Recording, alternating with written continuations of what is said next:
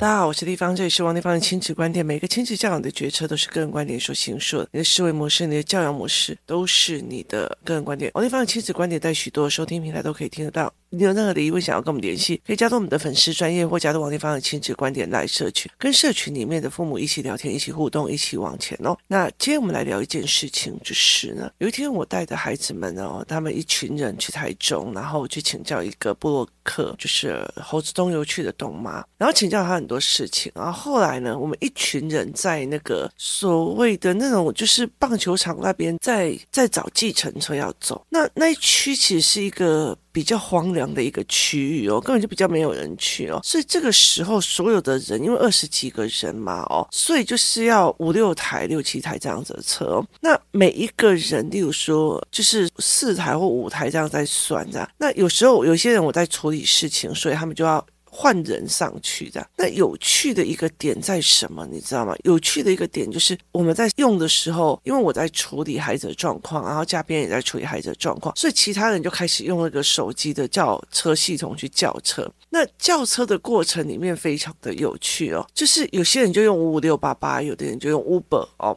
那。后来到最后，我就上了一台车，那是六人座。那后来我的女儿去另外一台车，那就是剩我跟我儿子还有另外一个家庭这样。那我儿子刚刚好，因为我坐前座嘛，他刚好坐第二排的中间位置，所以他就头往前探这样。那我儿子就开始问我一件事情，因为他在那一个过程，我在跟东妈聊天的过程里面，就是东妈在帮我们上课，我在上课的过程里，他就问我说：“妈妈，为什么你不会想要接很多的？”演讲或干嘛？那我就跟他讲说，其实我有很多的事情要忙哦。那我要把很多的教案做出来。那他就说，为什么有很多的人的演讲会一直很喜欢演讲？我说，对我来讲，也一个人对演讲的思维是不一样的哦。有些人其实我有听过那种，就是三年前。听他讲的跟三年后一模一样，连泡泡也都没有改变的。可是我不是，我是我是因为一直在就是跟很多的孩子相处或干嘛，所以每一次或者每一个时期所给我的思维或我想传达的思维都不太一样哦。那所以我就会有不一样的思维模式去陪孩子哦。所以我就说，所以对我来讲，其实演讲比较辛苦，CP 很低，然后就是所以我就跟他讲这样子。那这个时候呢？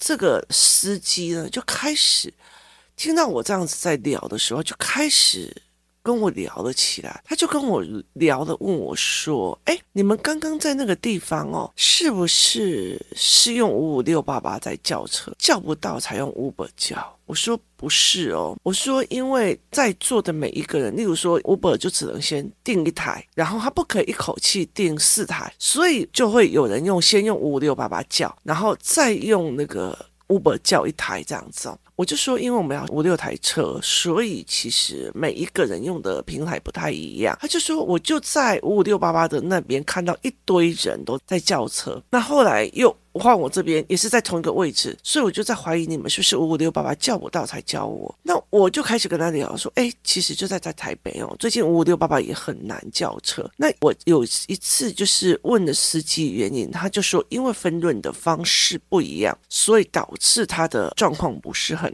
OK 哦。然后我就跟他在聊这一件事情，他就说不是，因为他也是台湾大车队做了差不多九年这样子，那他就分析。的那个过程给我听哦，他就说 Uber 的系统，例如说你从 A 地到的 B 地，那你在 B 地应该可以再接案嘛，可是他几乎就会。没有案子。他说他曾经测试了几次叫朋友叫啊车，那他明明是空车，可是他收不到那个就是有人要叫车的讯号，所以他后来自己测试了几次，就会发现好像你从 A 到 B，他会希望你再回去 A 等车，他并不会希望你在 B 有一个就是可以马上回去或马上赚钱的。那他就开始跟我算了，他做 Uber 的就是钱的计算方式，他的就是一个月大概赚多少，然后扣。掉成本是多少？怎样的？然后他就会跟我讲五六八八是什么样的算法。那所以他在两个算法就会比较给我听，然后思维给我听。然后他就说，Uber 有一个很大的系统的原因在于是哦，就是你缴给 Uber 的钱，他有时候会看你这个月的好像哎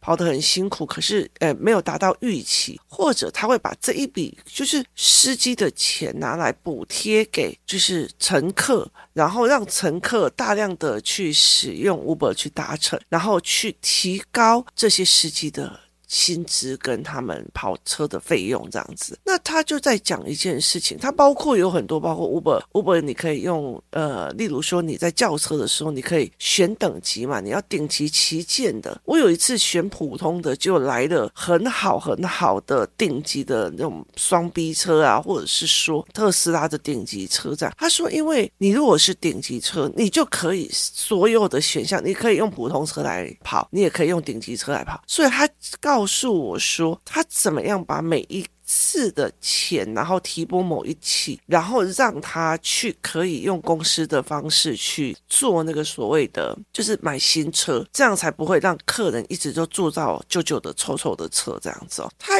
一路上在讲这些思维，这样，然后我也会跟他讲说，哎，我看到的就是，例如说台湾的某一些车队是这样，他赚乘客的钱，他又要赚广告商的钱，然后他要赚司机的钱，所以司机进去的那边就很多东西这。这个也要装，那个也要装，干嘛都要装死。他说对，就是一个人要赚三层皮的这样子。那他就很明白在讲说，在台湾人的理论里面哦，开一个公司是老板要赚钱哦。可是 Uber 是一个共享概念，它是一个共享概念，所以它其实是大家有钱一起赚的思维。那我就觉得非常非常有趣哦，因为像 AI 的创始人呢哦。那个奥特曼他也在讲说，他希望 AI 所取代的这个工作，造成以后人不需要工作，但是他还是有钱赚。他的思维不在于是这个东西可以帮我赚多少钱，而是大家可以共好的思维。所以到最后就觉得，其实对这些司机来讲，我也会很清楚的知道说，哪两个体制里面是讨给爱探井跟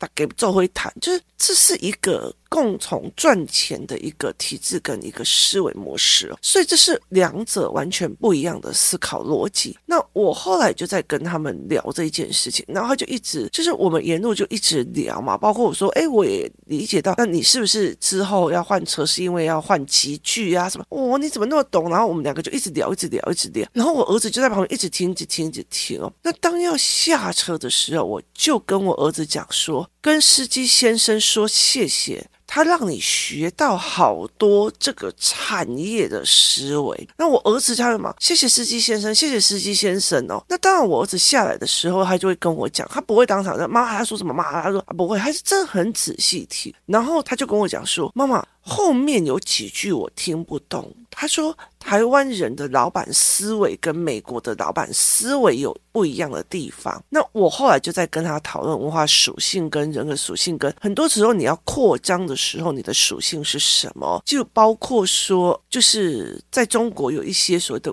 快递人员或干嘛，就有人羞辱这些快递呀、啊，然后他老板就起来，然后替这个快递人员出声，说你怎么可以羞辱我的员工？好，造成他的员工就就是。一向就是大概做会谈的，然后这样子的一个心理模式是一个很重要的哦。那后来其实我们就车子就把它拿下来了，就是我们去拿我们的行李，然后我就发现我儿子的泳衣有一点点、一点点的渗水，所以导致他的那个装他的那个塑胶袋有一点点的水渍这样子。那我就会很担心，是不是把别人的那个所谓的行李箱弄脏了哦？那这个时候我就跟，因为那时候的 Uber 是另外一个妈妈去订的，所以就会从她的信用卡扣款。那我就跟这个妈妈讲说：“你帮我给她一百块的小费。”然后呢，她就说：“为什么？”我说：“第一件事情，我好像有不好意思把它弄到一点点她的脏。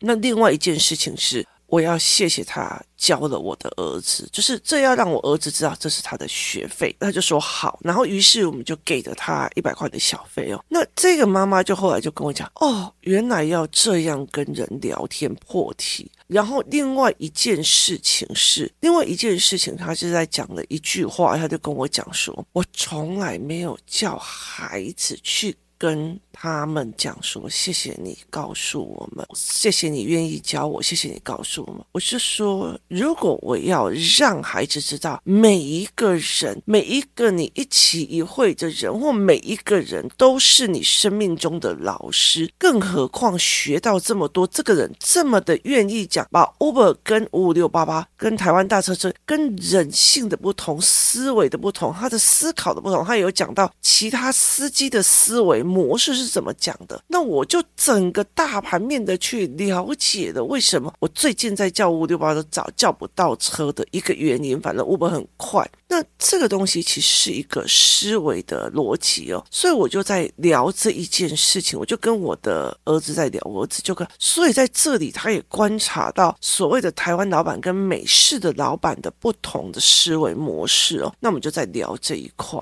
那。也就是这样子的原因哦，其实到处都是老师哦。有一次，就是我们从台中那个呃货运下来要去。那个摩天路的时候，我跟我两个小孩坐在同一台计程车上，那我们就在聊天呐、啊。那我们就在聊说，哎，小时候他们喜欢看什么影片或干嘛这样子哦。那我们就在讲很多小时候孩子们小时候的事情哦。那我女儿就在讲说，她从小就很会，就是很会去跟人家聊天，很会干嘛？因为她其实就是妈妈练她的。那后来他就觉得说，如果社恐啊，就是人家就说恐。惧社交叫社恐，我儿子跟我女儿叫做社恐，就是社交的恐怖分子，就是他们很喜欢跟人家聊，跟谁都可以聊，然后跟那种例如说，呃，像英文好了，他们跟就是线上课程那些英文老师在聊的时候，他们就聊得很开心哦，然后每天就是一直聊天，一直聊天。但很多人就说啊，那你的那个。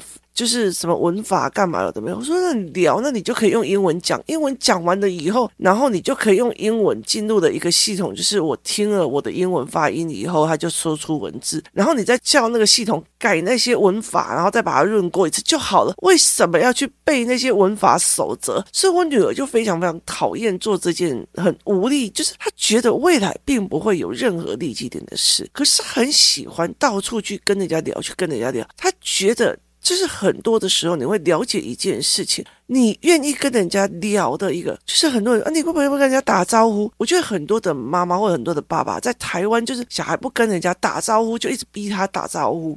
可是很大的重点是在于是你要看出我的小孩有礼貌哦，会打招呼，而不是。去告诉孩子，哇塞！我跟你讲哦，我刚跟那个卖菜的阿嬷聊这个这个，哇，他竟然可以教我什么呢？天哪，好可怕！我学到了，还好我有跟他打招呼，还好我有跟他聊。那我就会去，例如说一菜市场，然后去跟那个就是在做那种呃荣兴花园那边有个平常日，大概下午三点多就会出来一个。德国人，他其实是西班牙人，然后但是他从小生活在德国，后来来台湾，他在做德国面包，你知道？然后他就一个人，就是以前一刚才就一个人孤孤单单的坐在那个角落。我就说，你为什么不要去荣兴花园那边？他说，因为那边那边是公园，不可以摆摊，这边我有付钱。他就一个人在那边，然后后来我就跟他聊。就会聊哦，原来这是什么乡村面包，那是什么面包，那是什么？就是你可以去跟他聊很多这一块的思维哦。那聊出来就是哦，原来西班牙是这样想，原来德国是这样的。就是后来其实我的小孩常常会去跟别人在讲说，我妈妈哦，如果哦她不开口而已，一开口跟人家聊三句话，接下来别人的操作模式、商业模式什么有的没都会在他脑海里面呈现。所以有很多的小孩在问事情的时候，他在讲事情的时候，就会发现为什么。地方也可以想到那边，为什么地方也可以？因为他很大的一个部分就是什么人都是他的老师。对我来讲就是这样子，就是我以前在做在做院内的时候，在做地盘选民服务的时候，这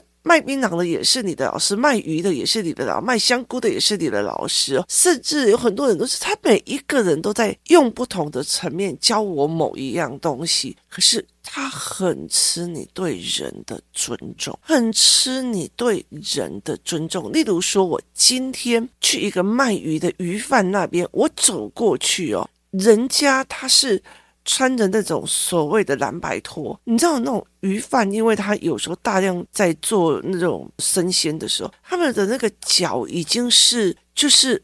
剪厚到是龟裂的，然后呈现一种很可怕的那种龟裂样子哦。那你当然走进去的时候，有时候你会踩到那个水，那个水就是我有鱼腥味。那个我我老实说，真的非常非常明显。同样两个国会助理走进去哦，那有人这样哟，这它只是一个表情而已哦，就你就会理解到了一件事情，他们的眼神马上就不一样，就一副那种哦，在台北来的，那个那个千金休假嫌难呐，嫌难不好，然后可是我是不一样的，我就会直接那种裤子搭起来走过去，哎呀，金贝啊，我跟哥讲话喏喏，然后呢，啊，你你别使那用来去开拉什买啦买啦，哎呀，这是恁做生意的所在，现在没尊贵，迄市规家伙啊，你你赶紧那应该大学的，你要跟他讲讲出他的尊贵，你要尊重人家，你连那个。表情都没有办法出来，所以其实对我而言，就是对我而言，其实我常常会跟我的儿子或女儿在讲，别人在教你那什么态度，我会很要求这一块，因为我很清楚这些前辈们，他们其实是在鱼市场里面弄鱼，他在开计程车，他在种凤梨，他每天在搬那些凤梨，可是他们里面的关凤梨的知识、关鱼货的知识，是我要去请教他，是我。要去跟他学习的，是我要去跟他学习是。这么辛苦的工作，这么寒冷的天气，他在抱着那一团被冷冻的鱼，是养出一家子大学生的那种心态，那是你值得去学的。而且有一些很新的所谓的鱼贩或新进去的鱼贩，他们其实是把它脉络化，甚至他是用不同的思维在看这个行业的。所以你可以在他们身上学到非常非常在。求生在商业里面的脉络，而这些人他们非常非常在乎的就是你的一个尊重，你的一个表情，你的一个东西。可是当你当你很尊重他们的时候，他们所给你的知识点，他所给你的思维点，他所。开启的你另外的一扇窗是非常非常丰富的，那个不是你在课堂上可以学到的。所以那个时候，其实我很喜欢下乡，去跟他们聊，去跟他们干嘛。甚至有一些鱼贩或者是什么样，有的没有，或者是有些人就是那个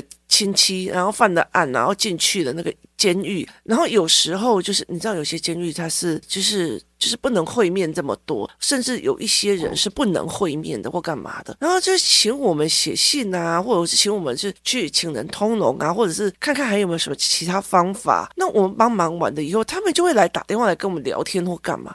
其实那些人都是我们的老师，就是对我来讲都是教我很多的。思维逻辑的，我并不会觉得哦，他们他们家人贼嘎那个那个伊那嘎嘎呢，就是没有的。其实很多的时候，我其实在他们身上也学到非常非常非常多。所以，其实在这沿路上哦，我带着孩子去学说，哎，What a wonderful man，就是就这世界上每一个人都 so wonderful，就是他很有趣，很很那个。那我当然会知道说，哦，那个就是弱势人格啊，他是来等靠要，他是他是呃攀附性植物。他也让我看到了不同的生存面向。我常常会告诉我自己说，我如果跟我某个妹妹一样就好了。公公，人家要什么，他就好幸福哦。我王丽芳为什么要扛出这么大的一家子，然后扛出这样的一个东西？跟人家就 L 奈的就很厚，L 半可怜的就很厚。我觉得这是一个完全不一样的思维模式跟思考模式哦。所以其实我觉得有趣的是，我的儿女他有两种的性格，一种就是他们什么事情都自己做，然后很强，然后他们的思维什么东西都一一起来这样子哦。所以他们在能力上，我像高中我完全不鸟鸟。他什么也都不鸟他，让他们自己所有东西都是自己做。可是他们有一个点是让我觉得很特别的，就是他在跟我奶的时候还真的很不客气，妈妈。然后例如说我买了新的包包这样子，然后我女儿就拿来了，说这可以给我吗？我就说不行，我要拿。他说谢谢妈妈，给我妈妈你最好，就把它奶走了。所以其实他就是就是可强，就是能力强，然后他也不会倔个性哦，这才是我觉得就是。那种好喜好啊，那种个性哦。那很多的时候，我们就是在跟很多人学。他们看过很多的阿姨在面对同样一件事情的不同思维，同样面对老公的家暴，然后有些人是怎么做的，有些人又是怎么做。同样面临到小孩出了问题了，好，哪些人是坚强起来的，哪些人是我就不会啊，那方都不收他，就不一样的一个思维模式哦。这个世界太有趣了，每一个人都是你的老师，每一个。人都值得你去哦。但是我对于像这种，例如说我请了计程车，然后计程车司机教我们的这个过程，我就会觉得说我要跟他们说谢谢，就是我会要求的我的小孩说谢谢。然后例如说去东妈那边，我就跟他讲，来东妈今天教你们很多，你们两个要怎样？然后他们两个就会过来说谢谢东妈教我们这样，就是。包括以前就是上音乐课啊或干嘛的时候，小孩去缴费的时候，他们通常都会觉得谢谢老师愿意教我，你知道吗？当你的态度 OK 的时候，很多的时候都是别人愿不愿意而已哦。所以其实对我来讲哦，我其实在很多的学习上或脉络的学习上，是因为这些人，这些我的学民服务里面的这些人是我的助理们或者是我的同伴们，他们其实我愿意去听他们，然后愿意去跟他们打比赛，然后愿意去破题。有时候很多人就说，为什么王丽芳跟你坐一辆车就完全不一样，或者是跟你聊一下不一样？是因为我也会很会跟人家讲，很多人愿意教我，这是完全不一样。所以我常常会跟他讲说，你敢开口，你就会修傲自己，别人就会看到你；你敢开口，你就会学到这世界上的知识。你态度越谦卑，又敢开口，那世界上的知识是你随口就来的人哦。所以这是一个非常有趣的，你的贵人或许在。下一次的达成上，或者是上一次的达成上，我觉得这是一个非常非常有趣的思维概念。所以我一直在想，让我的孩子去练这一块是非常有理由的。我觉得很想要让我的孩子去有这样的能力。那现在对我来讲的时候是，这两个小孩真的学得非常的透彻。像我的女儿哦，就是会到处去问啊，然后跟人家打比赛呀，然后就套消息出来了。然后我儿子也是哦，就是我儿子甚至就是学校有什么。活动啊？他就是去直接去跟主任聊天呐、干嘛的没有？然后就跟我讲，我跟你讲，主任这一次什么什么活动应该不会去哦。我跟你讲，他最有思考性了，所以跟他去才会学到东西。所以这一次就不要去。他会开始去做这样的思维。我说哦，校长很厉害呀、啊，怎样的没去做这样的思维？我觉得非常非常的有趣哦，也非常非常值得去深思。所以我觉得。蛮有趣的，那怎么去让孩子知道每一个人你在他身上都可以学到东西？有时候有些学是学着离一个人不要打破，又可以保持距离哦。有些觉得一定要断舍离，这才是一个非常有趣的概念哦。今天谢谢大家收听，我们明天见。